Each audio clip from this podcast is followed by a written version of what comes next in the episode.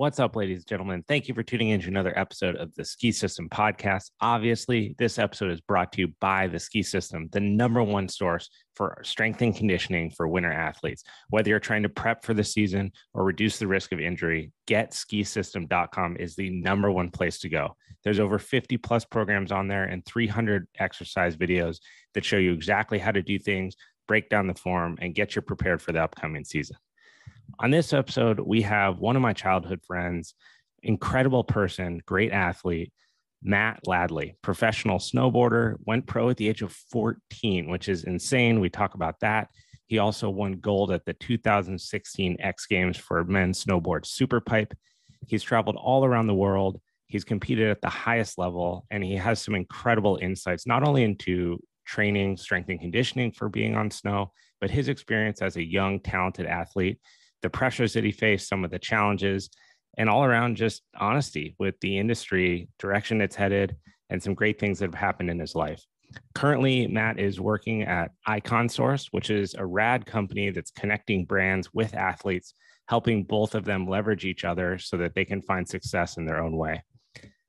Without further ado, Matt Ladley. How's it going? What's up, buddy? How are you? I'm good, man. I'm good. How are you? It's been a while it has been a while. I, I think the last time that I saw you, we were in Los Angeles skateboarding at a night session in Westchester. Yep. And we did that for, I want to say, the better part of three months straight while you were living out there.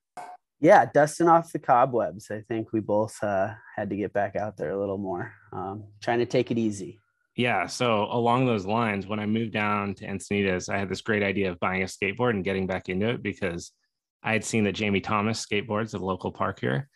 So yeah. a little bit of fanboying, a little bit. I need to get back on the skateboard. I went, I bought a full complete. I was super psyched. I went to the park. I did one session. I didn't get hurt, and that was a little over a year ago. So you know, as long as you're staying in there a little bit, that's kind of how I feel. I'm like, man, I miss skateboarding, and then I get real into it, skate a bunch for a couple weeks, and I'm like, man, my ankles. What is going on? Take one slam, and you're like, oh man. It's All the right. pavement it's that when you fall, it's Falling so much different than when you're a kid. Yeah, yeah, that concrete hurts now. I'd actually say but... the only thing in my life, literally the only thing that makes me feel old, it's not like surfing or or training or strength training, like whatever it is. The only thing that makes me be like, ooh, I don't know if I can do that. It's skateboarding.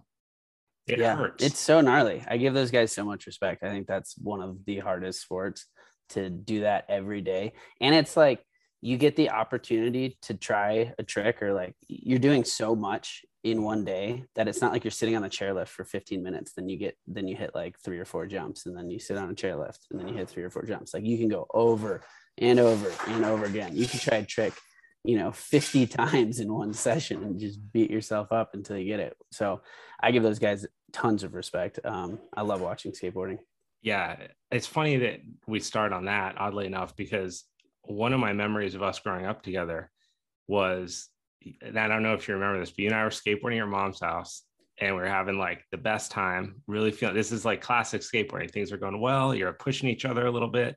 And you had a, there lived in a community with had like multiple scaled, like descending driveways. And we were gapping one driveway to the next. And I came up like four inches short on one, and f- I basically flew like Superman with my pinky extended, and the thing like totally right angled, and uh, I forget it was like uh, Mikey McGlone or someone happened to be nearby, and he took us to the hospital, and they had to they injected whatever the numbing agent is, and they re-broke my finger like while I was watching it, and uh, I had you to thank for that day. So Maybe yeah, actually no, we shouldn't hang out that. together anymore. I know, man. We get to get together and go skateboarding, you know. But no, I remember that. It was like, you know, out of the movies when you know you're like, oh my hand, and your fingers going the other direction. you don't know how to react. Should I put it back in place? what do I do? But um, yeah, yep. so you know, you and I we grew up in Steamboat Springs, Colorado, Ski Town, USA, you know, the the pinnacle of winter sports in some eyes. Uh, I just remember. So I actually I do another story. I do remember there was one time that I was standing in the Winter Sports Club like our lodge at the bottom of Howelson Hill. In the town that we grew up in, there's two hills. There's Mount Werner, which is like the big ski hill. That's where everyone, if you're going to go skiing in Steamboat, that's probably where you end up going.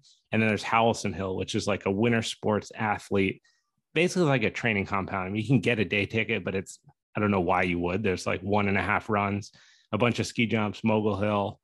And I was Ooh. in the lodge and they had like a magazine cut out of you for like a it was something to do with Nike. And I just remember sitting there, I was like, oh my God, Matt's sponsored by Nike. Like that at that time, like imploded my mind. I mean, I couldn't imagine anything that was like cooler than that. What was it like being at that level at such a young age? And feel free to, I mean, tell people about your your process of finding snowboarding, getting into it, being a young athlete, finding success when you were younger. Yeah. Yeah i mean it blew my mind too first of all. I didn't like expect any of that. I wasn't like where's my nike contract? You know like I, I was like oh what? Okay cool. This is nuts. Um but yeah you know it kind of kind of came together organically i guess you know like there there wasn't anybody uh telling me this is what you had to do this is how you have to push yourself um you know my parents weren't overbearing in any way like that they were extremely supportive of course um, but it, it, it all came together very organically. I was I was actually born in Chicago, um, and I lived there for about ten years. And I had been skiing from a young age. My parents would take me to little hills around there, there, and then I went snowboarding for the first time in Telluride when I was like seven years old at my aunt and uncle's. Um, which is funny because I always told my mom when I was like a little kid, like I thought like snowboarders were bad kids. They like smoke cigarettes and swear and like break their ankles and shit. And um, so I promised my mom I would never snowboard. And then you so lied. I lied. And I, I went one day in Telluride and never skied since. Um, I just, I loved it. So um, spent a few more years in Chicago and, you know, that was kind of all I did. You know, I did I, I played soccer like during the warmer seasons, but you know, once it was cold enough, I went. My mom would drive me uh, to this little hill. It's actually a, it, it was a landfill and they put a little a mountain. You can't even call it a mountain, really. Definitely not two, a mountain. 200 I know what feet. mountains look like. Yeah, it's about 200 feet, and there was one rope tow in the middle, and it was called Raging Buffalo. And at the time, it was snowboarding only, and so it was like heaven to me. It was just like rails and jumps. Um, they were all really small, um, but I would go. My mom would drive me there every day after school, and I would just lap that all all night long. And it was like a true rope tow, not like didn't have handles, so it'd tear through your gloves. So she would buy me like packs of guarding gloves because I would just tear through them.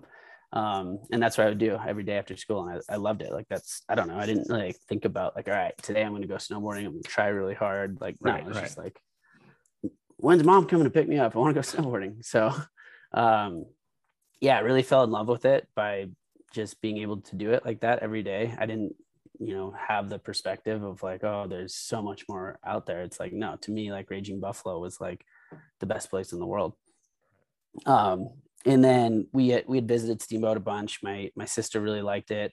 Uh, she was really into school. They toured some of the schools out there.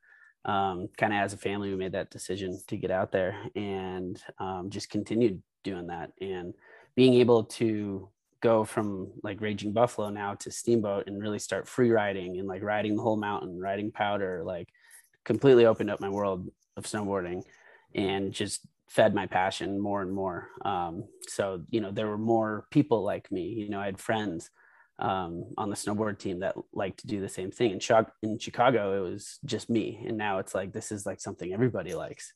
Right. Um, so just kind of kept going from there. And, you know, would do the regional, you know, age group contests um, every weekend and, you know, did very well in those, you know, you know, at 9, 10, 11, 12, right. there's only a handful of kids in, in your contest. So um, I got pretty used to getting first and second at those. Mm-hmm. Um, so that was exciting. And then started doing some pro events um, and got on the US team and podium, got third place at my first pro event when I was like 14 um, in Tamarack, Idaho. Um, and I think that kind of just led to, you know, at that time, there were a lot of big brands in snowboarding that were heavily investing in into the next generation.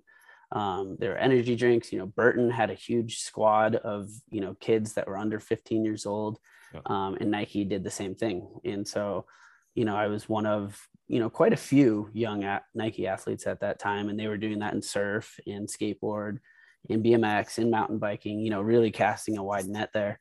Um, so that was a pretty crazy moment for me and my mom. I think she yeah. she remembers that too. You know, I got my first contract from Nike for two thousand dollars for a year. Um, You're and that was just mind blowing.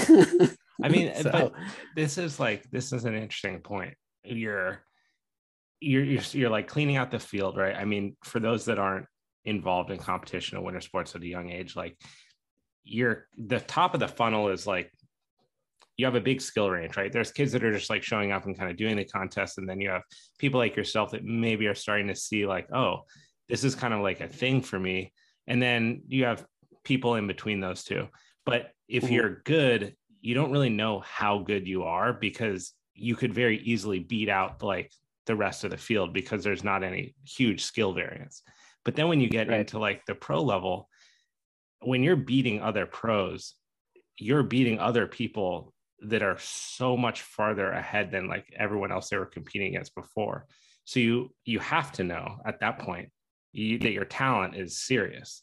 Then on top of that, you get a big company like Nike or something link up with you. I mean, what does it feel like to go kind of I mean in a way it's like overnight, right? One day you're not on a contract like that, then you have one. It obviously gets progressively more lucrative, we'll say like as you get older and podium more but was Ooh. there any moment there that like because I think of you as a super humble person. I think you always have been. It's one one of the qualities I think is so great about you. you you've never Thanks. your head is never inflated as a result of your successes.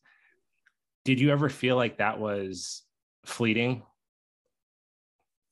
Um, you know, it's it to me it, there it wasn't like one moment. It it it was slow for sure. Um, and I think thankfully, you know, as, as a younger person, that stuff really didn't matter to me, even though yeah. it was exciting, even though like buying my friends shoes or like, right. or not buying, but just like ordering them shoes off Nike and like handing out shit and like getting a paycheck. Like I didn't really know what that meant. Like I was 14 years old. I didn't really like have the concept and perspective of like what is financially successful and what is not. I didn't really Fair. even care to think about that you know it was still just like i just want to snowboard. Um, and i think it was more like humbling because you know I, I did get that podium at, at an actual pro event pretty early on. And i was like here we go like every time like just how it used to be in like the little leagues where you know first and second is like super easy. And it they probably went it was probably like four years or something until i got another podium. Um and that was like a reality check like okay this is the the real deal. Um these guys are really good. Like i i did show up that one day i rode well like it was working well but these guys know how to do that every time and i haven't learned that yet and i have a lot of lot of a lot of things to learn right. and a long way to go. Um so yeah i don't know it didn't change like overnight. I think more the the more like shocking moment was like later on when I was like kind of at the end of that, looking back and yeah. realizing how quick it went from like little kid just wanting to go snowboarding to like adult trying to figure out you know my next contracts and you know organize my expenses and submit my incentives and figure out what i'm going to do afterwards and i'm like how did that happen so quickly you know yeah yeah like that yeah. was more of like a one moment of like oh shit like that was really cool and i was so in the moment the entire time but but that moment went by quickly and i'm i'm thankful yeah. for it and it, you know it was amazing but um that was more of like a moment of like whoa like i'm I've, I've, yesterday i felt like i'm still trying to reach this goal and like today i've realized like you know i might be you know hanging it up soon like that was right. a quick transition were there any mo- were there any moments along that like timeline that really stick out to you as like most meaningful or, or most pivotal moments in your career where you, you felt like a true change in trajectory or or things that really like solidify solidified the fact that you can continue to do this for a while, for as long as you did? You know, it, the fact that I felt like I could continue to do it, I, I think I like blindly believed that from the beginning. So that never really changed. And I think that's important in a lot of things. Like having blind faith towards something, I think can be good, but it can also, of course, be bad at sometimes. If you're just straight up wrong, like blind faith is not good. But Yeah, like, but like, if if what if your success requires confidence, then that blind faith I think can be really good, and that's something I, I had from from like uh from the beginning. Actually, I, I want to grab something. This is funny. yes, please. Um,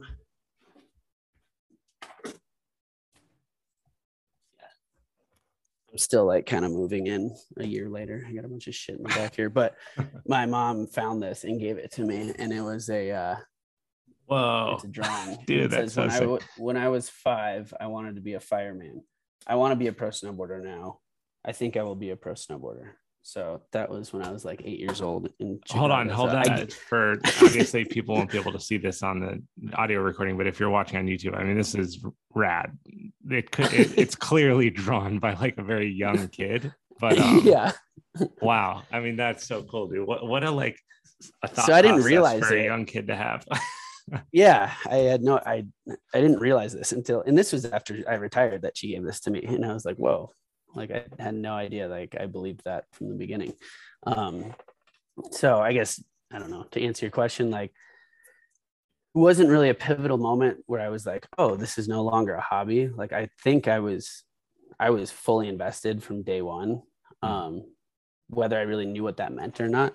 Um but there were certainly moments where you know there I, I just had so much passion for like you know performing and and improving my craft in my sport and like learning new things and doing things better and not you know not comparing myself to you know the people I should compare myself to and more just comparing myself to everybody in the sport. Yeah. and like there were moments that were big there. I think one you know probably the first biggest one and still one of one of the most important to me was I think I was 15 um, and the Arctic Challenge is a is a snowboard contest in Yeah. Norway um, hosted by Terje Haakonsen like the godfather of Yeah. snowboarding. You know that's like Michael Jordan or you know and he's still very relevant in the in the sport today.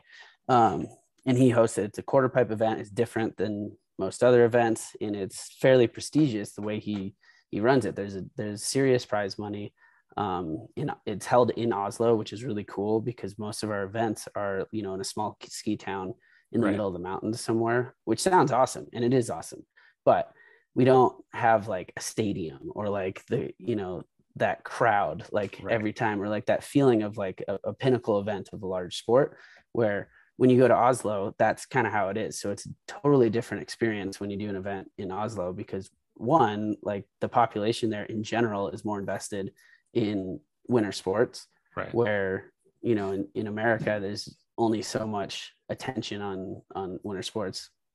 Um, and then two, it's actually in the city. So you're like staying in the city, you're doing city things, you're going out, seeing stuff, whatever. Um, so anyway, uh, Terje personally invites, you know, a, a handful of people to this event. Um, and I think he was doing a rookie event that year. And so he called me, which was crazy to me. Like at the Right. time, you know, like And that's like that's like playing baseball and like Babe Ruth is like, hey man, are you, you got five minutes?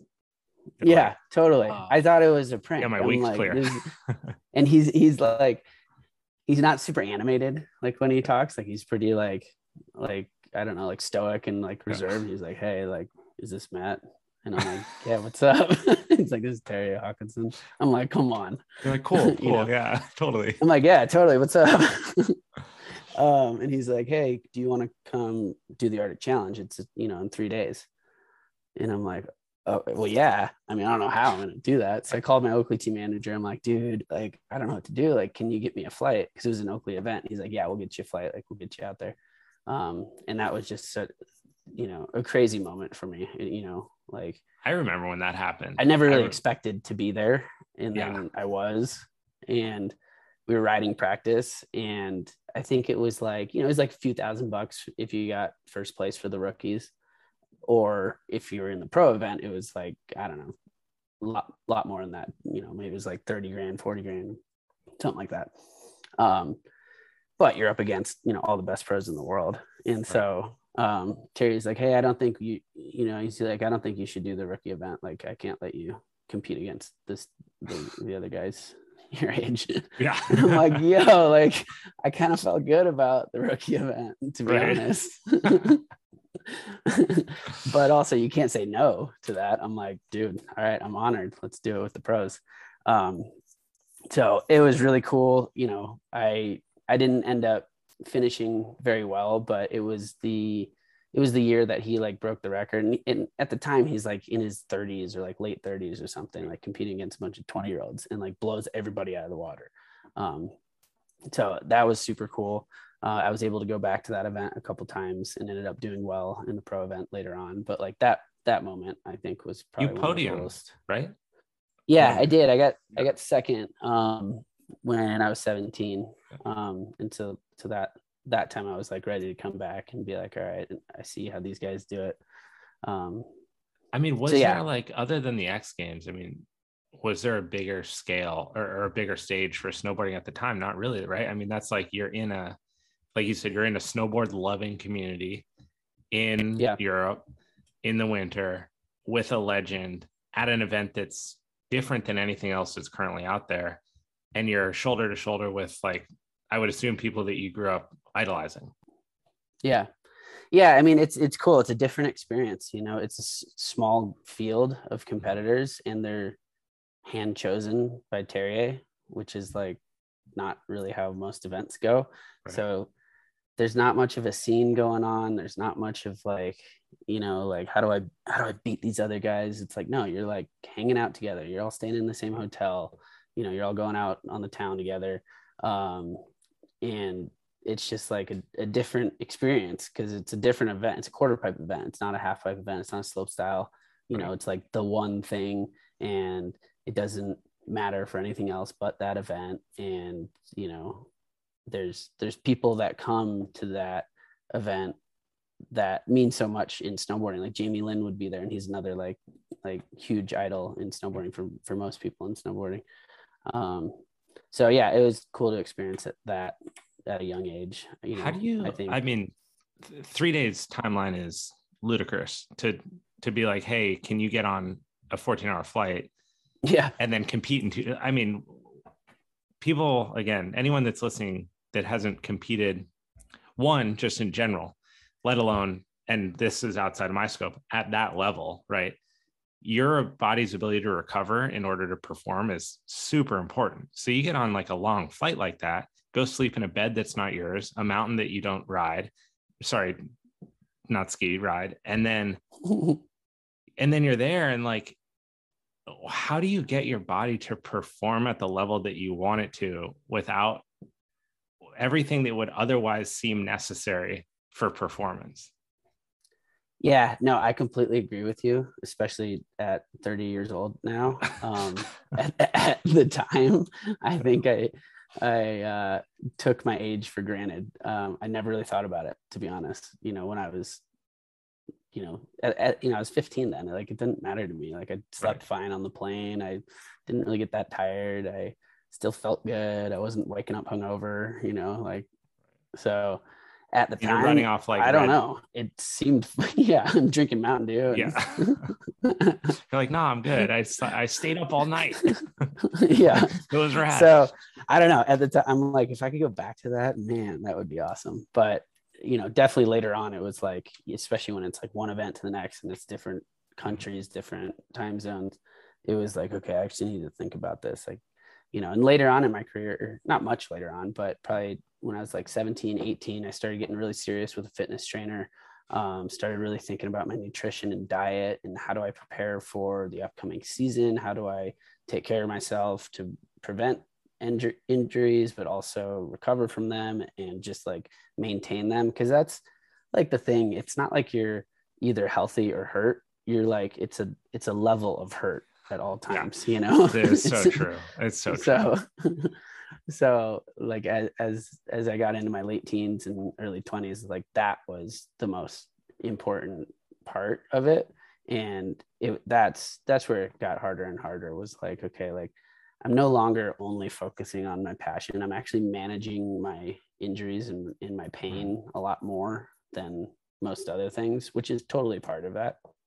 Um but you know that's i don't know part of the evolution through age in the sport as, you got older um yeah i think as a young athlete you're either kind of like sparked by the the strength and conditioning side of things or not but again the margin for competition is so different at that level like you can be just naturally decent on a trampoline and you're going to be more competitive than the next kid who isn't with no Ooh. external like training stimulus but then on the upper echelon of things training becomes more important. So like as you Absolutely. as you slid across that spectrum into being more of like the full-time athlete the guy that's in with pt you're thinking about nutrition in your off season prepping for the season everything walk me through like a typical week for matt ladley in competition during the season versus off the season. So like what did those two worlds look like for you once you were yeah. like all right i'm on board. This matters. I'm going to take this seriously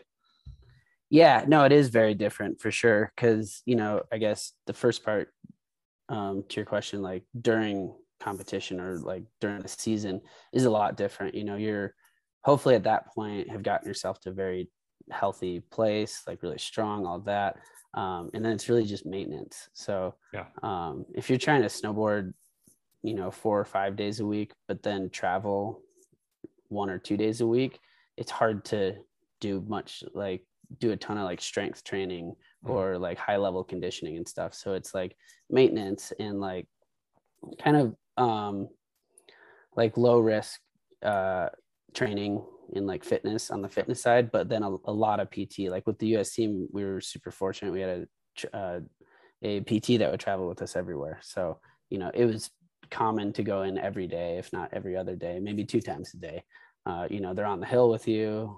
Um, you know, you sit down, get get worked on like with like while you're snowboarding, and then later on in the morning maybe. So um, a lot of a lot more like PT focus, and then just like general, you know, sticking to the nutrition side of things and just feeling good, sleeping good, and then out of off season is like definitely more heavy heavy towards you know fitness and conditioning and just getting in like a, a healthy healthy state where it's not like you know, for me, I always, I don't know, everybody's got different philosophies or opinions on it, but I always felt that, that like it was more about like general fitness and injury prevention than like being the strongest guy in the world. Like, for sure. I don't, I don't really believe that in snowboarding, like, you know, if you're an eight out of 10 in strength, like you're not going to be, you'll never be as good as the, the guy that's 10 out of 10 in strength. Like, like you need yeah, to be I mean, there's, fit there's and so many factors.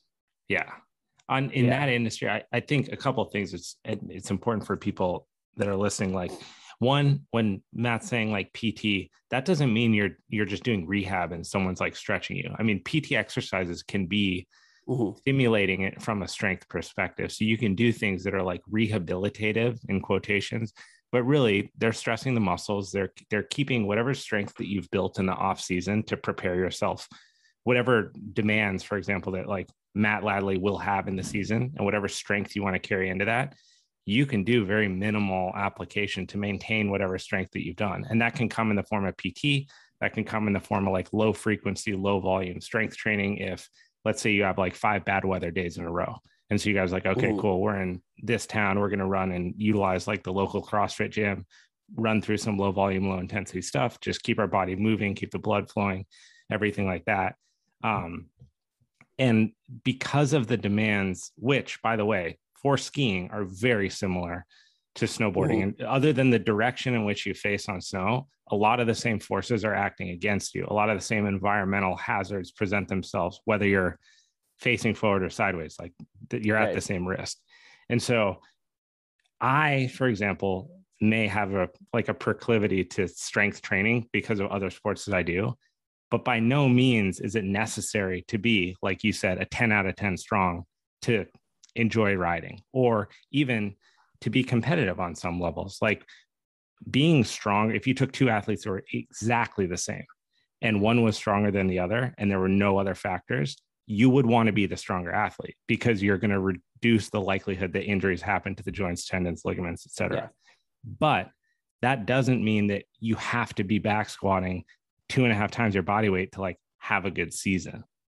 Yeah. That's completely yeah and it's it totally depends on the sport too right like yep. you know for me there was always so much focus around you know it's core strength it's joint mobility um yep. it's spine mobility and you know there there's definitely some strength in there but so much of my training was around body weight and mobility and proprioception um correct and doing what's that I said correct. Yeah. Proprioception. I'm like that that word. That, that's a tough word. Body's understanding um, of where it is in space. Yeah. Well which done. makes sense for snowboarding. But for maybe ski racing, it's like that's a little different because that's like you definitely want to be squatting more, lifting more, um, you know, a lot more strength in the legs. Um, and so, yeah, interdisciplinary too. Like you were a competitive pipe rider. So you're going to be leaving the pitch of the pipe and landing on the pitch of the pipe. So it's like momentum is actually of all like the the sports, it's kind of in your favor, barring a, a, crazy slam or like hitting the deck or something like that, right?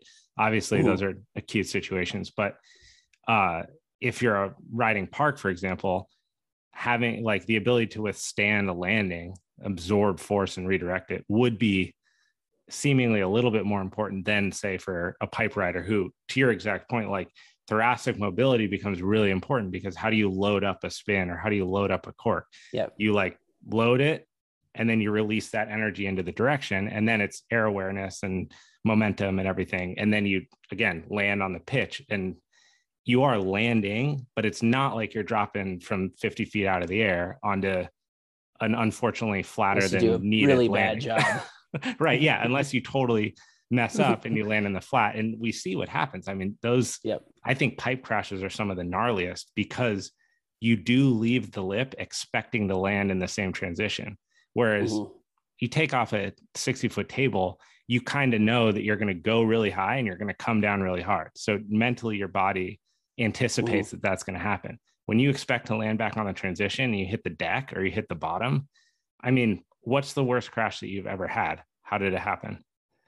Yeah, it would it would be that. Um, it was uh, in Mammoth and super windy day. It was like ha- it was I had to like do really well to qualify for the Olympics. I'm like, all right, well, if I don't do really, you know, if I don't really go for it, then I'm not going to make it. If I do really go for it, it's really windy and sketchy, and uh, so I did. So you went for um, it. Yeah. so I went for it. landed completely in the flat bottom, and I broke my tibia, broke a few bones in my ankle, tore every ligament in my ankle, um, and was like, "Yep." But what was the rehab like for that? That was the worst one. Um, lower extremities, man, and joints. Stay away from those. Break bones. Bones are awesome.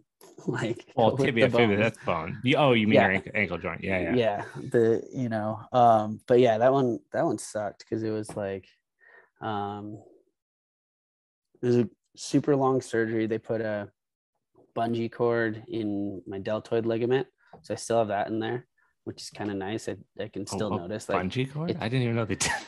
Well, yeah. it makes sense because it's, it's, like, like a, rubber, joint, right? like a rubber band. So it, yeah. it only allows my my foot to bend up so much. So like that's that's what I see because it. you need to control the flexion. Yeah. So gotcha. like I can't like that's how I broke it. I landed really hard in my I was my hip was on the nose of my snowboard and my snowboard was flat on the ground and so my ankle was completely like bent over sideways. So that that rubber band or bungee cord n- now restricts that um oh my god. That's that's so gnarly picturing that happen. I don't feel so bad about my pinky anymore at your house. I might take that any day. I'll well i mean dude that's got to be so you're immobilized, you're put in a boot, you have the surgery, you can't yeah. move, you got to take. I mean, you were the middle of your season, right? Yeah, yeah. Trying to like qualify January. for the Olympics. Yeah. So that was a tough one for me. I mean, all three Olympics I went for, I ended up on the couch after surgery watching the Olympics, which, you know, that's just kind of part of it. You can't, you yeah, know, that was unlucky. I had successes other way, other places. Um, but yeah, um, yeah, that was, what was, was that like? like? Like going, I mean, Olympics, right? Like that's the that is the dream for every winter Yeah. sports athlete is to get the Olympics podium or that just that experience in general. But like, like you said, you had successes everywhere. But what did it feel like to not, you know, repeatedly not get to go to the the biggest stage? Yeah, no, I mean, it was a bummer for sure. Um, but I'm also like totally okay with it and like happy with what I did do and what I didn't do. And that's something that I didn't do. Um, you know, those were some of the most stressful times of my life trying to compete for the Olympics, and it was hard. And um, you know, I I think maybe you could call me biased because I didn't go to the Olympics, but I did other things. So I'm like, yeah, fuck the Olympics. But but no, I try to be honest with myself where it's like, yeah, it would be really cool to go to the Olympics. Um, but that being said, there's a lot about the Olympics that applies to other sports that do- doesn't necessarily apply to snowboarding or like skiing Mhm. um, or like freestyle skiing. Um, where in in a lot of sports the olympics is everything it's all there is and and it's everything in snowboarding it's another event and it only happens every 4 years however there's different eyes on it there's different you know media around it there's different pressures around it you know even just talking to, to anybody that you run into it's like oh you're a snowboarder did you go to the olympics it's like that you hear that over and over and over and you're like no well i didn't um but you know in my mind or to most snowboarders that compete in snowboarding, the Olympics is, is a big stage, but it's not the only stage. Right. Um, so I think that helped me be more okay with it because I'm like, yeah, you know, it would have been it would have been awesome. That would have been really cool. Um, I feel like it's kind of like uh it's like the World Cup Cup in club soccer, like in Europe, because club soccer is extremely prestigious. I mean, like you win the Champions League and you're like, I don't know if there's a greater moment for some of those athletes than being on the team where you win a Champions League. And in some cases, maybe depending on how diehard the community is, like might even be cooler than being on the national team when it wins the World Cup. Not that. One is actually better than the other or worse than the other. They're both incredible feats, but I feel like snowboarding definitely has a presence on like uh I don't even want to call it a smaller scale because I think in reality it's actually probably a bigger scale for the sport. Like your X Games, for example, that seems bigger than Olympics. I'd say endemically, yeah, like within the sport and like the attitude towards it. Yeah. For for a lot of people, I don't want to speak for everybody, but for some people, a lot of people, I don't know how many. Um, but for the rest of the world, the Olympics is way bigger. I guess that's true You know? because it it appeals to the more like Yeah. the layman fan. Yeah, you know, it's like it's just like when I watch, you know, sports that I don't watch regularly. All I Like know about is like figure skating. Yeah, like figure skating. I don't I don't know about the the local figure skating event that went on, but Very important I do know about what would you say is your favorite summer or Olympic sport? And and I don't actually want to know your favorite. I want to know what you think is the most absurd. most absurd speed walking. Speed walking was Is that actually a sport, dude? It was. I, I don't know if that's on. actually a thing. I'm pretty sure we need we need one of the uh You know, from like uh, assistants on the podcast as like a coach? up now. yeah, where's like the Jamie, right? Yeah, as a coach, uh, that's an insane sport. To be able to move at that speed without running, and the, I mean, I can't think, I can't envision in my head something like less healthy for your body than the way that those people move. And if you haven't seen it, We'll have Google to get a speed speed wa- walker on Yeah. here next to fill Maybe- you in. yeah, maybe it's my ignorance, right? And I don't really know anything about it. And so it actually is one of like the hardest, most badass sports on the planet. Well, you figure with anything, if you make it a competition, it's going to get to a certain level that there's these tiny intricacies that you could do a little bit better to make you a little bit, you know, more advantage over your competition. So that has to exist in that sport too. It's like what I'm hearing is kind of like you're interested in maybe pursuing a post snowboard career, speed walking. I'd like to know what it means to have good speed walking form. how fast. What are we What are we right, thinking about? Are we If thinking I'm about our being, like- hands? Are we thinking about our hips? I think it's mindset, man. It's durability and toughness when it really comes down to it. You know, are you willing Self to control. Just don't pick up both feet and start running. What are the? I wonder if that's a rule. You can't pick up. All right, real question. If I gave you 40 yards and let's say like I don't know, a fast sprint is what, like a 4.2 something 40 yard dash. How fast do you think you could speed walk it? Present day Matt Ladley. What's the fast sprint? Uh, like 4.2 seconds. I, I don't know. If you're running a 40 and like Okay. 4.2, I, I think that's pretty fast. I don't know, maybe like a third as fast speed walking. So you think you could do it in Maybe like, 12, seconds? Yeah, I don't know. So, Thinking about how aside from the podcast, sprint, I don't I think I, could.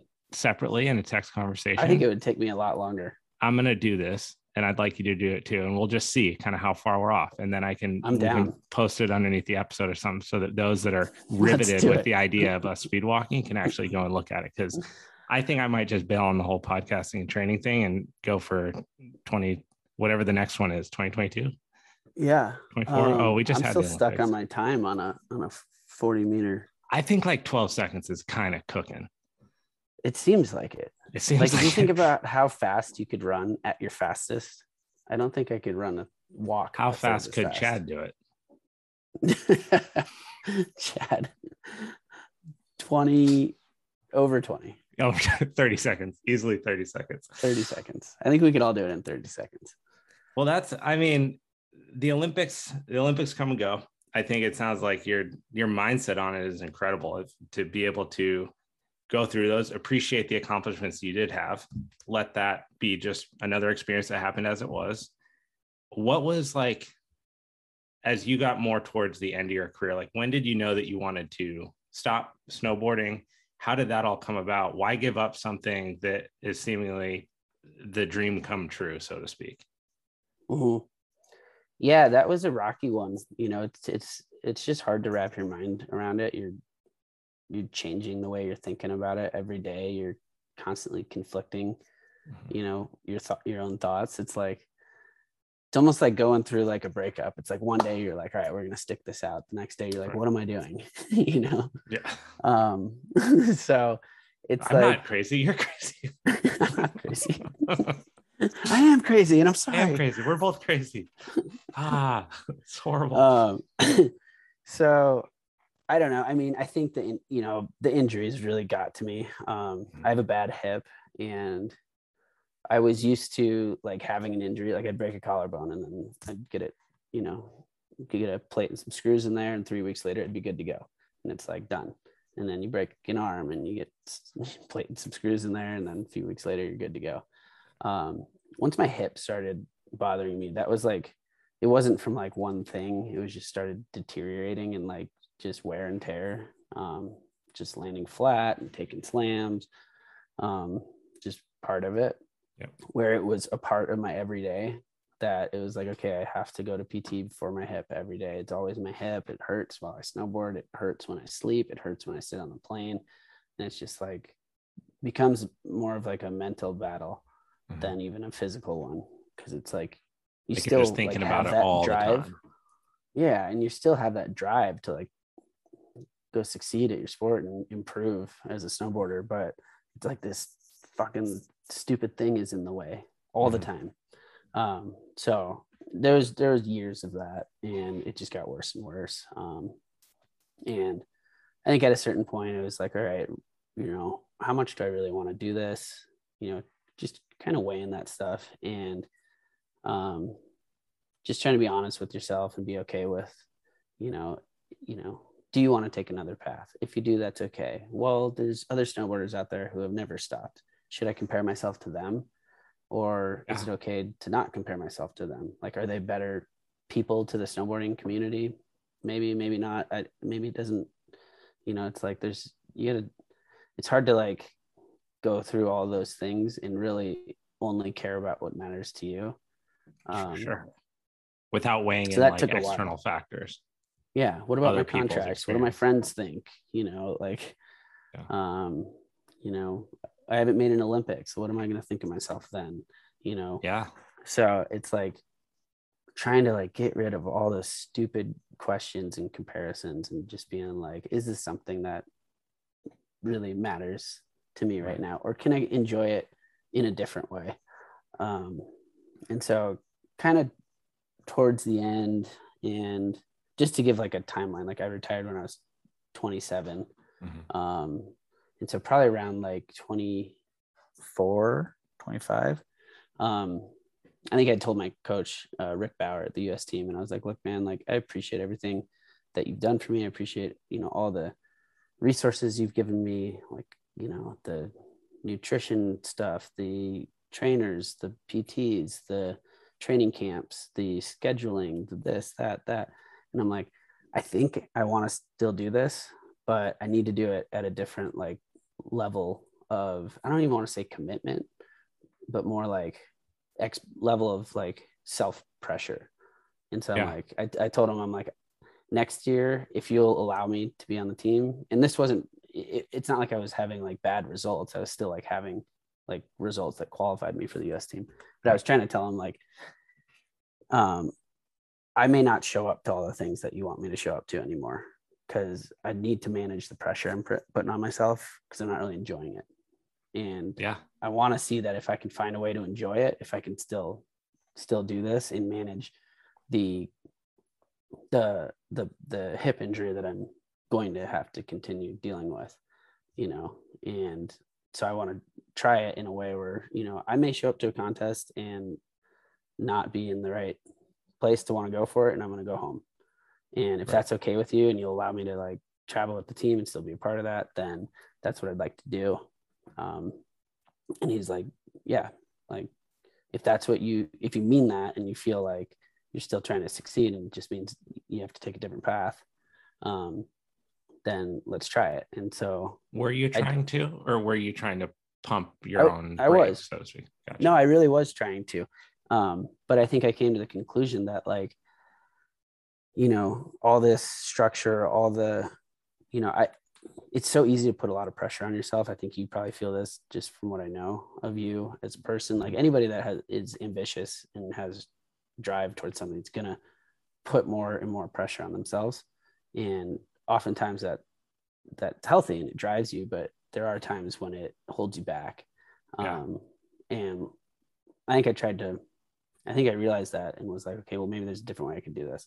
Maybe I can really only like do the things that matter, like to just me and not to, you know, what I need to qualify for that event or what I need right. for, you know, to get this incentive bonus or that or whatever.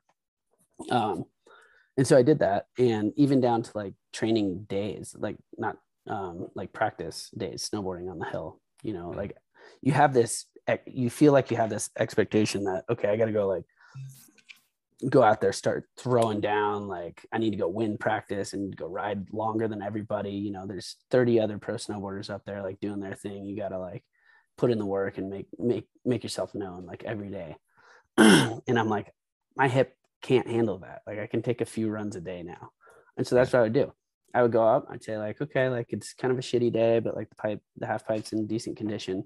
Take like two runs, not do any tricks. Go get a coffee. Go take my boots off. Hang out the rest of the day. Like do some chill stuff in the gym. Do a little PT. Maybe go up the next day, and it's a super nice day. Probably t- only take four runs anyway, but like one of those right. runs, I'd like kind of go all out and like try and put down the run that I would do in a contest, and then I'd leave and like to, to the point where there's some of the younger kids on the team would be like dude you you don't like even snowboard. And i'm like i know. Like i created this sport. I'm like i know man. you know nothing. I wish i could. Um but that's like what i needed to do in order to like not be in as much pain and ultimately like still enjoy it enough. Um and that ended up being you know those next two years were the best two years of my career in the last two years of my career. So um, ended up getting a medal at X Games for the, that year and the following year, um, along with some other good results. And you know the Olympics just didn't happen to fall within those years, and right. that's cool too. It's not, so. It sounds like you're saying that when you took some of those internal pressures off of yourself, communicated that with your coach that like, hey, this is kind of my new MO. I'm not going to like drive myself into the ground here just to appeal everything that Ooh. was mm-hmm. actually when you really kind of found like your best stride in yeah. your career. What was Definitely. it like? What was it like when you land your bottom air and like cross the finish line and then you see your score up on the like Megatron? yeah, man. I mean, it's like first, it's a relief because you're like, yeah. I'm done. Because not only are you waiting to like fall and like fuck up your run, but you're also like know that a catastrophic slam could happen too. So it's like not only are you just that's a really- terrified, That's sorry to interrupt. That's a, that's a Yeah. really good point. Like it when you're watching it on TV. So I remember watching this run. I was like, oh my god! And then I saw you go across, and we went like crazy because we knew you won. You're like, you got your jersey on, the medals in your hand. It's like, holy shit, Matt just fucking won the superpipe. Like that's insane. You forget that like you're at the your car is going 11 out of 10 at every Mhm. single second on that run. But on TV, if you're not an athlete or, or if you if you're not you, you're watching it going like, wow, he's really putting that run together, you know? But Right. like, what speed, uh, where are you at? Like, do you black out when that happens? I, you're putting everything on the line in a run like that. yeah, God, no, I wish I did. People say they do, and that sounds awesome, but no, I definitely don't black out during it. I'm like every second, I'm like, okay, like come on, hold it together. You got this. Like keep it going. Do this one. All right, we got this one. We know what's not. You know, it's like, yeah, no, I definitely don't. Like, it's it's like every moment is like the fastest you've ever thought, or at least for me. You know, Right. I got friends that are like, yeah, just put my headphones in. Like, like, please. So they put the medal around your neck. What's the next couple months like for you after that? yeah um it was that was super fun i mean that was crazy to me because that was after that kind of conversation i had with my coach the the fall before and so like it was my way of trying to enjoy the last few years of my career it was not Mhm. really my way to like finally like become but Right. i already took the pressure off so it didn't matter anymore um so then for the that to happen it was like whoa like i was just trying to like in, be along for the ride and Right. like have a good time and i have been having a good time and now this is even better so this is sweet um and it it just like changed my approach to like um you know competing mentally i actually went to uh, Park City the next week. There's another contest, a Grand Prix, and I won that as well. Um, Wow. So that kind of like gave me a little bit of validation. Um, because the the X Games event was kind of weird. There was crazy weather. They ended up like stopping it after Well, one. and you like flew out of your well, maybe that was the year before. You like flew out of your binding. yeah, I did that. That was, That that was was a few years earlier. My so binding nuts. broke going up the wall, and I landed in the crowd. I'm sure Ride was. video. I'm sure Ride really loved that. Yeah, yeah. That's uh, thanks for that one. Yeah. Then um, So I I remember this was a, a little bit. This is more towards the end of your career that happened, but it sticks out as a memory in my head still. So I when you were basically your last weekend on the team. I don't know if the team knew this at the time, but you knew it at the time. We were up Mhm. in Mammoth and we were in the lodge, and I I don't know I don't remember who these people were, but there was like a, a fa- like a father of whatever the family it was. We were talking to them, and one of them I forget exactly how they said this, but the gist of what the conversation was was they were like, "Oh, what do you do?" And you you say, "Oh, I'm a you know I'm a snowboarder on the U.S. team," and in my head, I know you. One, I know your accomplishments too, and I know that like at this point in your career, you've had an incredible career, a decorated athlete, respected in the industry, the opportunities lying ahead of you, and this guy was kind of like like, "Oh." You're, but what do you do? Like it was kind of its answer. It was I like, love that oh, one. oh you're a snowboarder but what do you do for work and and what Yeah. he was really getting his undertone was how do you make money are you do you come from a rich family like it Right. was i'm like what the hell's your problem dude this guy was like in his 60s and he was he was such a prick about it without being an all-out prick and i just remember sitting there watching this going like man how many times has matt had to deal with like that question that proposition that like having to explain yourself to you know people that are outside the industry what was that like and i mean maybe i cared about it more than you did but like was that a common thing in your life or up until you Yeah. know, now where No, you're actually more you like a, a role it's funny you bring that up because it, it didn't bother me at all for one you know it's almost more like like Yeah. you don't even I must You know don't know. you don't even know, man. Yeah. But um, no, it's it, the airport is you get it the most because you know we all flew a ton, so we Right. had you know most of us had pretty high statuses on airlines, and that's just because you're flying a certain amount of miles a year. That doesn't mean you're like a special person or like better than anybody. Like You should tell that to all the people in the airport lounges.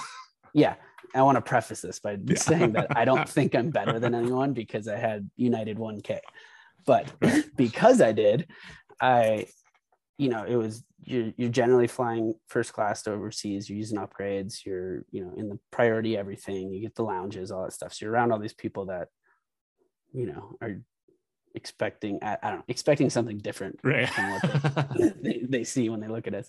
And I think I was watching, uh, I think it was Danny Davis on on the bomb hole, and somebody asked him this too, something along this, these lines, and his answer was so funny. He's like, because you'll get this when you you like walk up to the check-in counter to, to check in your bags and get like you know a snowboard bag a duffel bag you're wearing a backwards hat a hoodie Right. sweatpants like you're getting ready to travel for 14 hours and you walk into first class line and they're like and they're like oh sir the economy line is over there like, listen, bitch, I know where the economy line is, and I'm not And- standing in it. and Danny's so funny because you know Danny's got like long hair, like a beard, like you know, um, and his answer is like, "Oh, oh, yeah, economy's over there. Yeah, why did you? Oh, is it? It's because of how I look. Is that it? It's because, and it's like." You get that so much. Like you'll go to first class boarding, and the guy behind you'll be like, "Hey, man, like the the line's over there." You're like, "O- "Okay, thanks." so honestly i i think i really enjoyed it because it was like you know the action sports and these alternative sports have this culture of like being like not supposed to fit in and like Right. you know being scumbags and all that so when you get the opportunity to like show those people that uh, you know yeah you let a scumbag into your ranks like Oh, you're gonna get fired. What do you let Yeah. into this first class? yeah So, was So there i always anything thought that about kind of like stuff was funny I, I look at you know your career over like the last three years, right? So like since you retired, and I actually tell me about that because I, know we were talking before, and you were like, "Oh, I got to tell you about like the Mammoth weekend when you actually told them what what were those couple days like? Because you knew you were going to tell them that you were done. Mhm. How did that all unfold? yeah you know it was you know that's now two years later from that conversation we were talking about where i was telling my coach like look like i'm gonna put in a certain level of you know i don't even want to say effort whatever it was like i'm gonna manage my my own pressure a certain way and like show up when it seems right and not when it doesn't so this is two years after that now um, and it was a spring camp in mammoth and yeah you came up our buddy chad came out from from steamboat which was awesome Fastest like- speed walker in the world. fastest speed walker. We're gonna get him in there. Um, and yeah, I was like, you know, kind of that was the end of the season. So it's and usually the end of the season training camps are like, all right, like you've been riding all year, you're feeling good, you're probably hurt in a lot of ways, but don't worry about it. And um, like let's go learn a bunch of new shit. So it's like it's pretty high pressure at those training camps. Right. And those were a lot of the times that were hard for me when I was, you know, dealing with this hip injury. It's like I don't this is when I don't want to be doing this stuff right, Right. now. Like it's sunny, it's slushy. Chad neighbor here. I want to go cruise around, that sort of thing. And it's like I had to take some time to be like, do I really want to like opt in for another year, like right now? Right. And that's around the time when the US team is like officially like, all right, guys, like this is the team for the US year for the, for next year. Like you need to accept this, blah blah.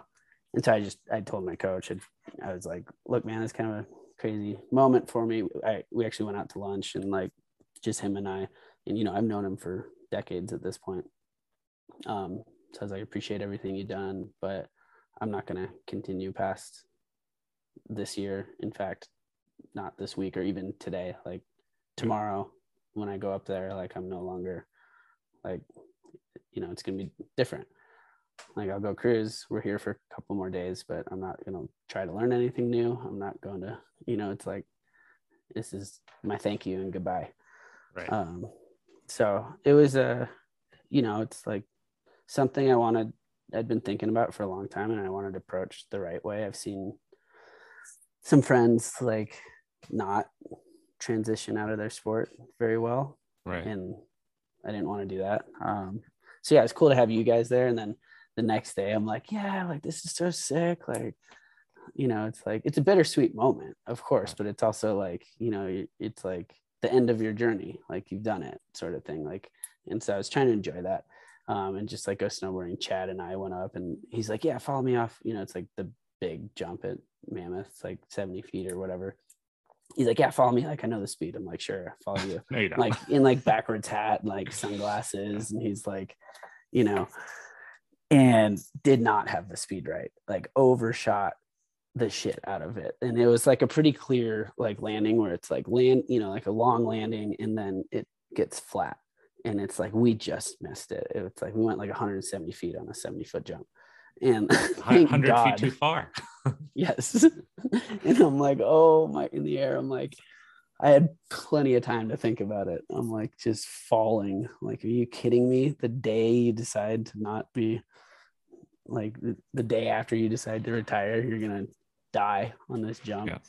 We overshot it all the way to the bottom. Luckily, it was slushy. We put like two bomb holes in the flat and, like, you know, exploded. Shit went everywhere. And I'm like, Yes. and I'm like right behind him. So I'm like, Yeah. am I gonna like land on him? All this stuff, and we're like rolling, like crawling out of it. And I'm like, are you okay? He's like, yeah, I think so. Are you okay? I'm like, I don't know. Yeah, I think so.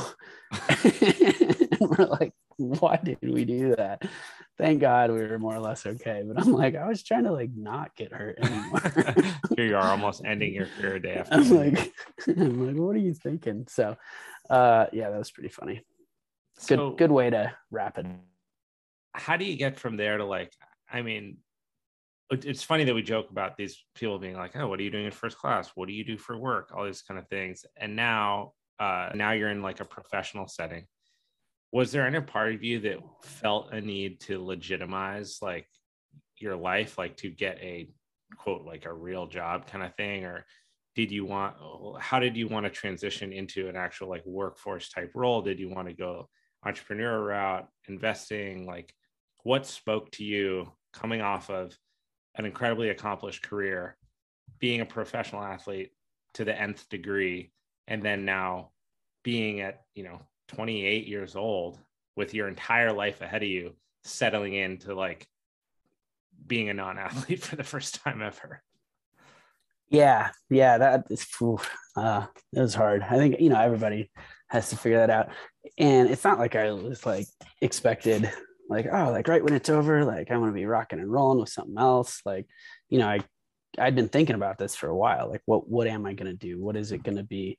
You know, in my mind I was like no question like yeah, I'm to have it figured out the the day I'm done snowboarding like the whole time, even the day I decided to be done. I'm like, yeah, I'm gonna have it figured out tomorrow. Um, and that didn't that doesn't happen like that. so all that stuff went through my mind. I'm like, I don't know. Do I go to school? Should I do like finance? Should I do um should I go live on the beach and sell coconuts? Should I be a captain? Like, you know, I'm like everything was on the table and it wasn't getting any more clear, really. Um, so you know, I it took me a while, but I've eventually realized, you know whatever it is, and it sounds simple, but it's like whatever it is, like it just needs to be something that you really care about. Um, otherwise, you're not going to like it. So um, that was the hard part for me. It's like, okay, every day of your life, you've woken up knowing exactly what you're going to do and, and why you want to do it.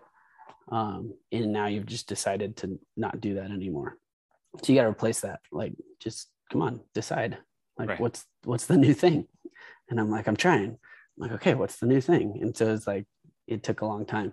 Um, and it still does you know it's like um, thankfully in a, in a place where i'm really enjoying what i'm doing now. Um, but but that took a while to like to make progress on that. Um, so you know the first thing i did was i asked my team manager at rockstar hey I, i'm gonna retire from competing can i be the team manager and he's like, yeah, sure. And I'm like, okay, sweet. Like I have a job. Um, so I was very fortunate for that. um, thankful to have that opportunity. And, and I was there for a couple years, got to manage athletes, uh, snowboard and ski athletes, who most most of which were I was competing with, you know, a few months prior. prior. Um, and so so that was cool. Um, but yeah, it definitely was like trying to figure out what is it going to be. Um, so I, you know, I did some trips, tried to like spend a little more time with myself, tried to do do some things that didn't have a purpose. Mm-hmm. Um, I was I was very used to, you know, only doing things that had a purpose, uh, which is great. But I think there's something to, you know, like mindfulness and mental health when you can just enjoy yourself in doing things that don't matter as well. Um, so like I, I think the fall after I retired, like the fall after that spring, I I rode my bike um, from Vancouver down to San Diego by myself oh. and um, just to kind of enjoy it. And people yeah. are like, well, how fast are you going to try and like break records? Like, how fast are you going to try and do it? And I'm like, honestly, like my number one, my only rule is that I, I'm going to do what I feel like along the way. Yeah. And if that means camping, I'm going to camp. Like I brought my camp shit and like, um, you know, I had like, you know, one of those guys on the side of the road with all the bags on their bike. Yeah. Um, so I would camp sometimes if I didn't feel like it. I'd go get a hotel or get an Airbnb or like, you know, just kind of like go spend some time like doing something with no purpose by yourself. And so that was like five weeks of that, and that was really good. But that know, makes put me, me in a like, good place. I mean, it seems last year that like mental health, definitely the story of the Olympics was like mental health, right? It just seemed like mm-hmm. everywhere we looked, that was a big theme. I'm just curious as an athlete because I look at something like what you just said, like this trip. Clearly, the the theme here is like give yourself a chance to just not for the first time. Like mm-hmm. pick something that you're interested in doing, go do it.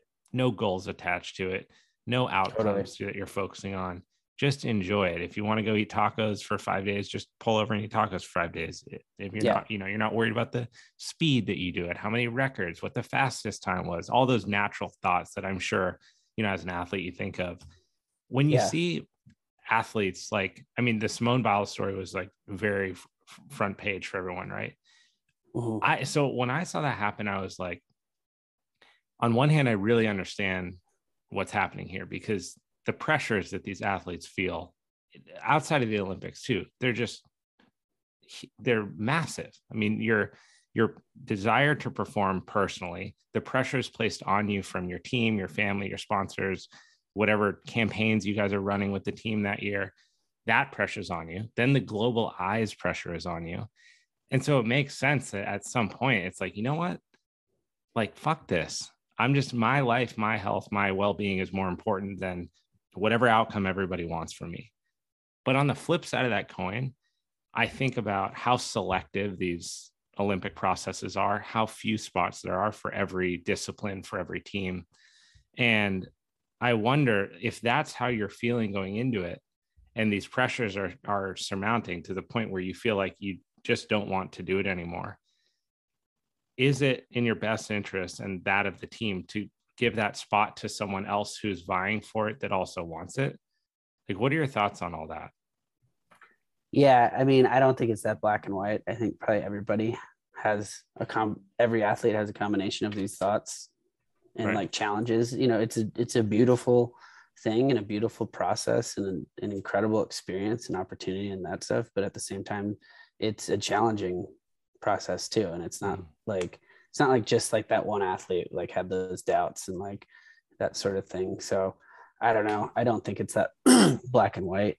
Um, you know, I think, you know, had I gone into the Olympics, I would, I would go in having those doubts and fears pop up saying, what if you don't even make finals? Like you shouldn't even be here if you don't even make finals. Like somebody else should be here, you know, but that's, you know, you're not going to get to that level if you allow those things to like dictate your decisions. It's like going back right. to that like blind faith. Like yeah, those those ugly thoughts rear their head, but it's like I still got my blind my blind faith and my blind confidence. Right. I'm charging forward. Um, How so. do you turn that off in a professional setting? I'm sure there's some instances to which that really lends itself to your success in your in your current career. but how do you like sometimes that can't be healthy right totally. How do you Yeah. manage that now? Because I, I would i would expect without hearing your answer that you want to achieve success to the same degrees in your professional life that you did as a professional athlete. It's so ingrained Mhm. inside of you to perform not perform for other people but it's just like a it's a flip that was switched on in you at some age Mhm. right? How do you use that to your advantage? And then how do you also recognize the potential shortcomings if that takes too much of your attention in your professional life Yeah. Um, I think number one, like humility, like find humility wherever you can. It's not easy to do, and it's so easy to like get comfortable in your confidence.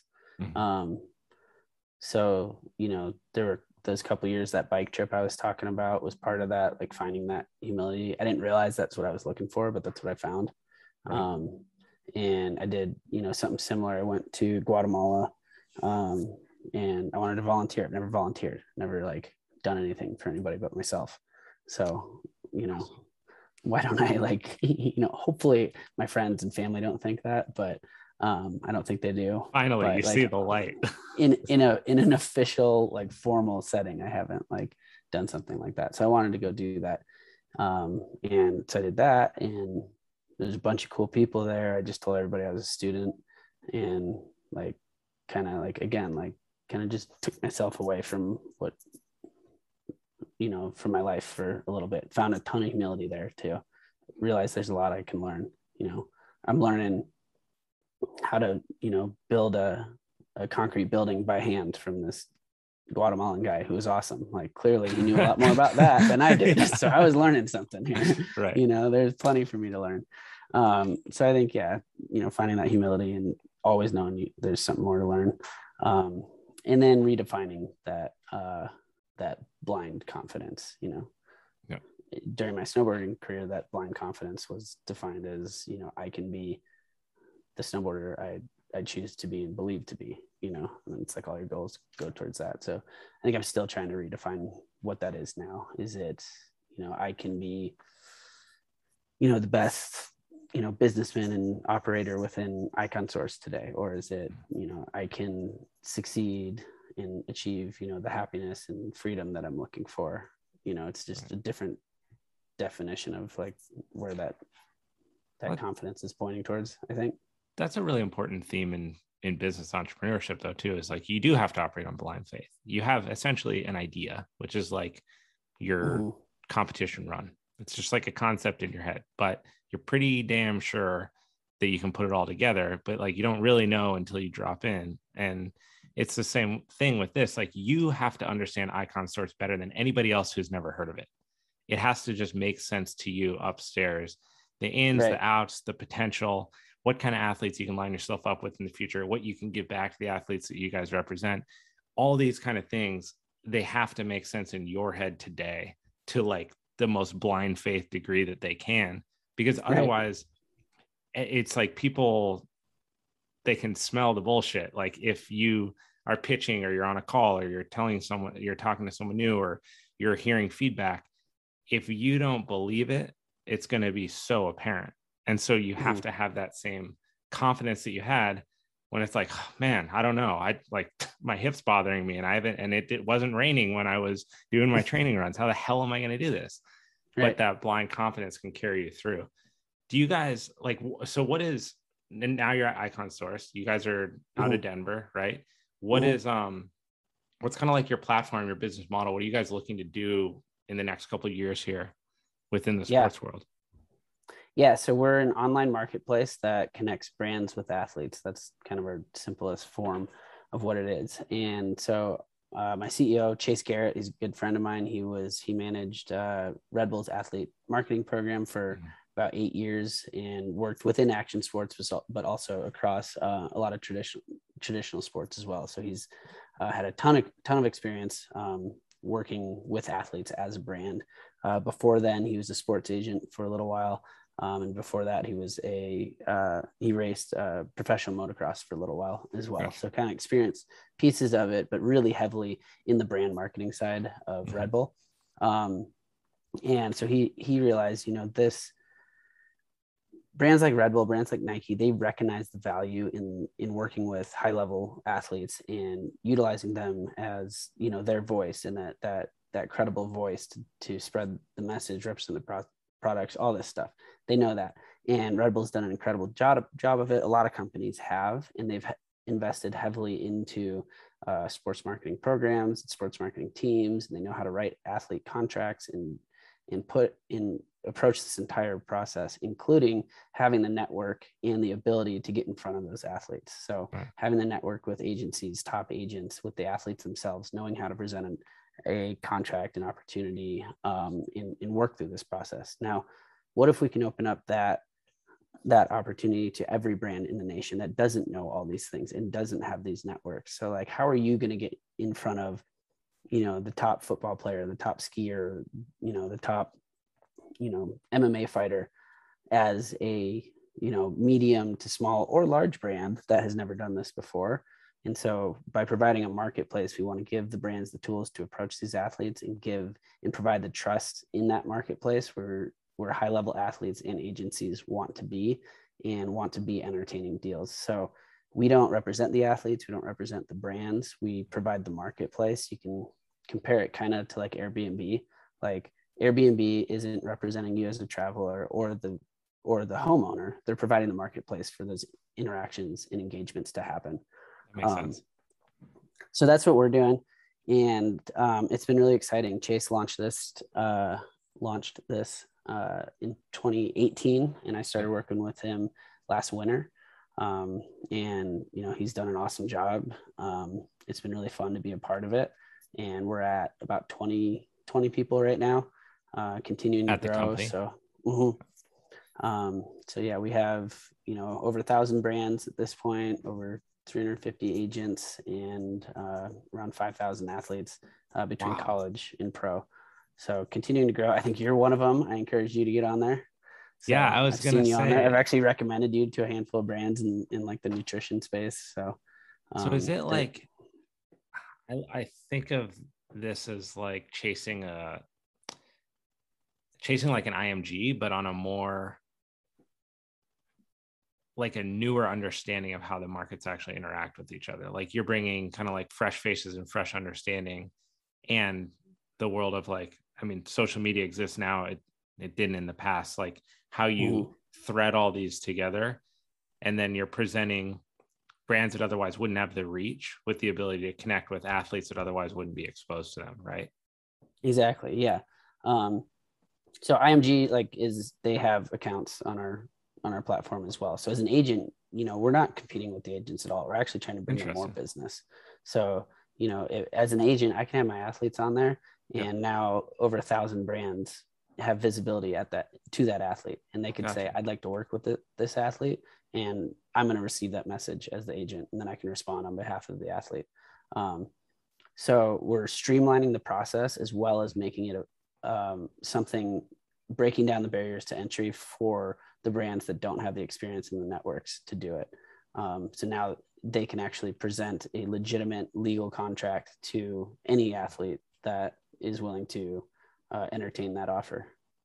Is there anything in place to to like, I guess, navigate the the endorsements on social media. Like I feel like right now we're at a pretty weird place with social media where mm-hmm. uh, people are just, I mean, they'll endorse use toilet paper if like they have a fake enough reason to say that's a good thing, right? There's just constant yep. endorsement of trash and just like yep. Bad incentives and people are just looking for kickbacks and kind of stuff. Like how does right. and and maybe this isn't where you guys step in, but how does something like Icon Source kind of sift through that to create you know meaningful partnerships where like the, on one hand the athlete truly feels like wow i'm i'm given this opportunity to work with this brand that i just like would not have had.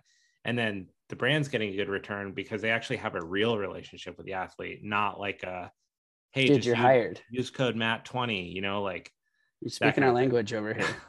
I know. I'm low key. This is actually a job. I'm, I'm trying to be like, oh yeah, oh who's Chase? Yeah. Uh, oh yeah, that would be good. You know. Like, yeah. No, no, you're exactly right. Um, so you know that kind of comes down to you know the philosophy of you know what the power that we believe uh, exists when you partner with athletes. Um, it's it it's different than I'm trying to say this without offending too many people. Um, I guess I'm so excited for you. What you would think of as like an influencer. So, so an influencer and an athlete, those are two different things. There is some crossover, of course, right? Yeah. Okay. So I'm going to speak just to the athlete part. So we look up to athletes because of what they've done, of what they've accomplished. They are uh, incredibly skilled at their craft, and that's somebody that we want to be like, not just look at. So it's a little different. Okay. And so with within Icon Source, you can build all sorts of different um, campaigns, and social media is obviously a huge piece of it. Majority of our deals have at least a, a social component. Mm-hmm. Um, now, most pro athletes, especially pro athletes with agents, aren't going to be accepting like the hey, post, you know, use my 20% off code and I get a kickback sort of thing. Right. Like those sort of affiliation programs are I don't want to say not allowed, but they aren't really that relevant when you're working with athletes in a lot of cases um, because athletes aren't very good salespeople and they're looked up to because of who they are, not because of the shit that they're peddling. Right. Um, totally.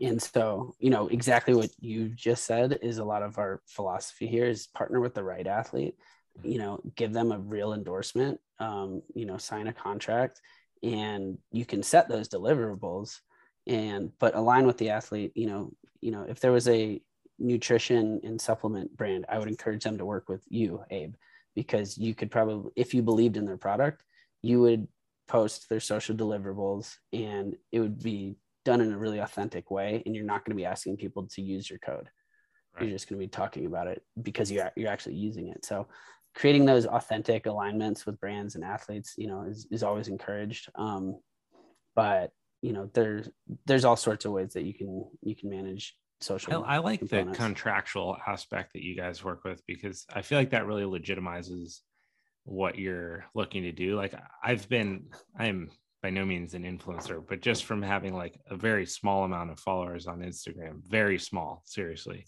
Uh, randomly brands will like trickle in and it's always kind of the same mm-hmm. dumb thing. You're on like some mass blast email chain.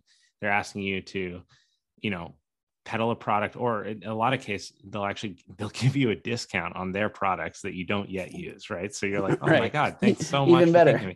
i get 20% off on some shit i don't want. But then from a marketing perspective like if you think about it it makes sense what they're actually doing. They're just trying to do market testing. They're like look if we you shell out you know 500 15% off coupons to a bunch of random influencers we can just find out more about our demographics. Like okay right. you know x influencer in miami drops this 15% off code. Okay cool. 90% of the people that use the code were ages 35 to 41 that's what they're looking for. They they don't yeah. care. They don't care that the influencer is using the product for promotion. And for them it's small pennies because you kick mm-hmm. a, an influencer two t-shirts and a bag of fit tea and all of a sudden they're posting about your thing every single day to their you know whatever their reach is 10,000 20,000 people. Mm-hmm. um, what you guys are doing sounds like it's really powerful because you're actually saying you know you know screw that. Let's actually put our money where our mouth is contractually obligate both parties in this because now we're talking real deal. Like one this is actual income so the athlete's going to get taken care of. But two we're and it and it doesn't have to be like significant compensation like right. just for anybody listening like we see deals anything from a hundred dollars to you know obviously huge huge deals for right. mega big time athletes. But you know like you could even you could tell these brands yeah this sounds great. If you're serious you can find me on icon source. It's a really easy place for you to uh, sign a deal with me. And they might you know send you okay we'll give you 50 bucks a month or something and you'll be like no thanks. Um, but that's still a so, good net like the path of that i think makes a lot of sense for like you just said, Ooh. say, hey, if you're for real, you know, if you're not just trying to just like spam my the people that I interact with, if you're for real, find me on Icon Source. That can actually be like the go-to Ooh. to link these people. Plus, there's a ton of I feel like you're a unique situation, right? From a very young age, from 14, you're crushing it. You're on like a professional level circuit. You're getting exposure. You're with Oakley. You're with you know big brands that have budgets they have the ability to take care of their athletes.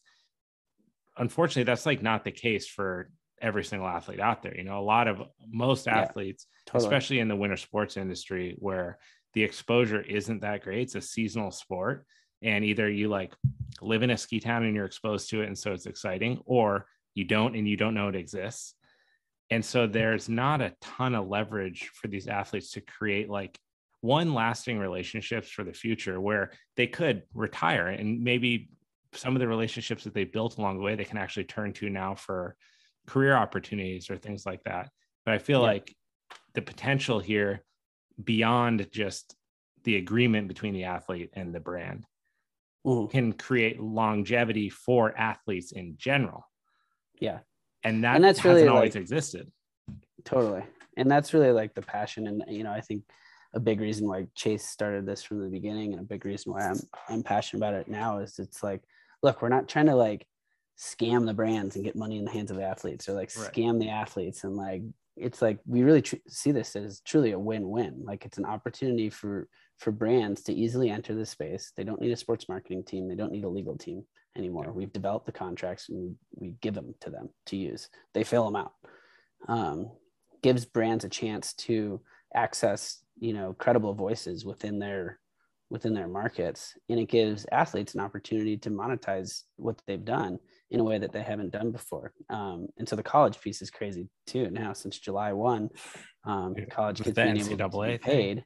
Yeah and so that's wild too. And, and and that's kind of the wild wild west. And we want to educate these college athletes help them understand why and when they're valuable and maybe when they're not how to talk about themselves market themselves talk to brands speak to brands why they should have a contract why they should disclose that information to their school and their compliance officer so that everything's done you know the right way and they're not affecting their eligibility in any way um, and really just empowering them to like take control of their of their brand of themselves and right. hopefully monetize it and have a meaningful partnership with the brand where that brand's getting a ton of value out of it too um, i think that's so, so, important for athletes growing you know growing up where we did we had so much exposure to the that the dream could be real. Like you grew up you knew athletes that went to the olympics you knew people that made a career out of it but you're also as a young athlete jaded to like the front side of those people's experience. So you don't you haven't been alive long enough to see the fallout of when right. people get injured and lose their sponsors or when people decide that they don't love it anymore and they want to go do something else or Ooh. when people's parents were like i told you so. You know you're only a top 10 guy. You're not a, a top three guy. And so now there's no opportunities right. for you or the company doesn't want to put you in the campaign because you're not getting enough exposure. Like i feel like as you guys find more more and more success in this market it has the potential to kind of keep the dream alive for these kids. Like hey oh it's true. do it yeah. dude. Go do it 100% like if you love ra- racing motocross fucking put yourself all in because even on the end of this look people are making career not only just careers out of it but they're making lasting relationships partnerships. There's because finances matter you know there's financial return potential for you guys. So that mm-hmm. you can be you don't have to be only the number one person in the world to actually make uh, a life out of it. Because like for me that was a big thing. When i got to my senior year in high school i was like okay i'm 12 spots from the us team i have two options i either put my head down real hard and i grind out those last couple spots i make it onto a team that's not even funded right it's like C level right. team I have to pay for my plane tickets, pay for my lodging. They pay for my competition. Then I have to at the same time beat everyone else that's on there to get into the top four on the A team. Ooh. Now I'm like a pro athlete. And if I win a World Cup, I get five G's. Yeah. Like it hard, doesn't man. take a genius to realize that that's a really bad career path, which sucks because as an athlete, when you're young and your passion's just you don't like, want to think about that stuff. Yeah, you, you don't want to do, yeah. that. And I and and there's there used to be part of me that was like, I wish that I had kept skiing. But then I know for all of these reasons, I'm super, super glad that I didn't because I know mm-hmm. people that did keep skiing. Mm-hmm. And even at the top of the sports, like there's nothing for them now. Right. You know? So it sounds like you guys are onto something really cool with Icon Source. And as it grows and gets more and more exposure and partnerships and more big name athletes on board, like it could change, it could change the way that athletes interact with brands and make an income. Totally. And, you know, to your point, that is a lot of what we're seeing. While, you know, there are, you know, deals going on with the top elite athletes, most of our deals are, are happening through smaller, lesser known athletes. And, you know, for different reasons, but in a lot of cases, it's because those smaller, lesser known athletes in on a social presence have a very targeted fan base in in, in in a brand if they say i'm looking for a fan base specifically in boulder colorado mm-hmm. you know the athlete with 10,000 followers is going to have 8,000 in boulder or in you know Den- denver boulder area versus the athlete with you know 500,000 just has them scattered all over the world and that doesn't help their targeted approach it is really interesting when you think about like the number side of it like i've just so with creating the ski system and reaching out to athletes and and just trying to understand more and more the current state of like the ski industry and how to get a product that I truly believe in in front of more people, right? It takes like a marketing effort. And through this, I've been exposed to different like names within the ski industry or athletes or people that are maybe more on like the the free skier like passion side of it, but they work alongside brands. And I've seen like, wow, there are some people have like really, really engaged, small, but really engaged yeah uh, groups of people followers that are like comment send like subscribe kind of they're part of their entire experience and if you have someone who has a, a like a just for numbers like a follower account of like 10,000 people but they get 2,000 people engaging on every single thing that they do those people are like very bought in people and so if you yeah. have Matt Ladley wears forward facing hats and we're a forward facing hat company. And so we're like, dude, put this on right. your thing. And now it's exposed directly to 2000 people where there's like a 85% conversion rate.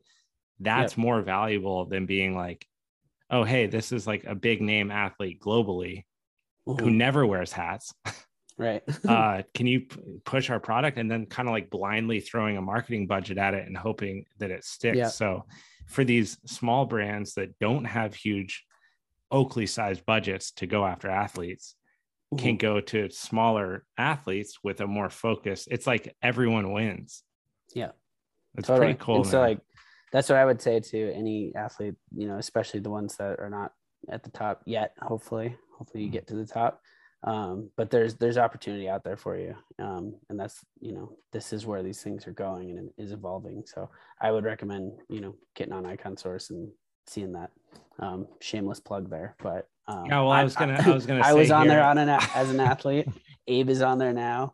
So um, as a as a fitness athlete and an mma athlete. So well we will um I'll give you the opportunity to re-shamelessly plug anything else that you can think of. I want to be respectful for your, of your time here. We went over as I knew that we would. I was looking so forward to talking to you. But um, Matt Ladley, you're an awesome guest, a good human. We need more athletes like Thanks, you. Abe. Super humble dude. I appreciate you bringing me to the hospital when I broke my pinky. big shout out to you. um, I appreciate you going skateboarding with me when I was stuck in Los Angeles. of course. But yeah, uh, shameless plug, man. Where can people find you? Where can they get involved with Icon Source, athletes, listeners, everything? Yeah, iconsource.com, super simple. Um, you can hit sign up. You can sign up as an athlete, agent, or brand, whatever you are. Um, you'll have to be verified. We keep, you know, we try and keep everybody on the platform very credible. Um, but it's free to sign up, no subscription fees. Um, poke around, you know, hit the contact if you want to get in, in touch with me directly. I'll, I'll that message will make it to me. Um, otherwise, yeah, Matt Ladley on Instagram or Icon Source underscore on Instagram to keep up with what we're doing. We got some exciting stuff coming up the next few weeks, so look out for it. Awesome. Well, chase your damn dreams, kid. And all right. If you guys need any help, Icon Source is a place to go. All athletes out there, young, old, doesn't matter. They will take care of you. Uh, thank you so much, Matt. I appreciate it, man. Thanks, Abe. All right. We'll talk soon.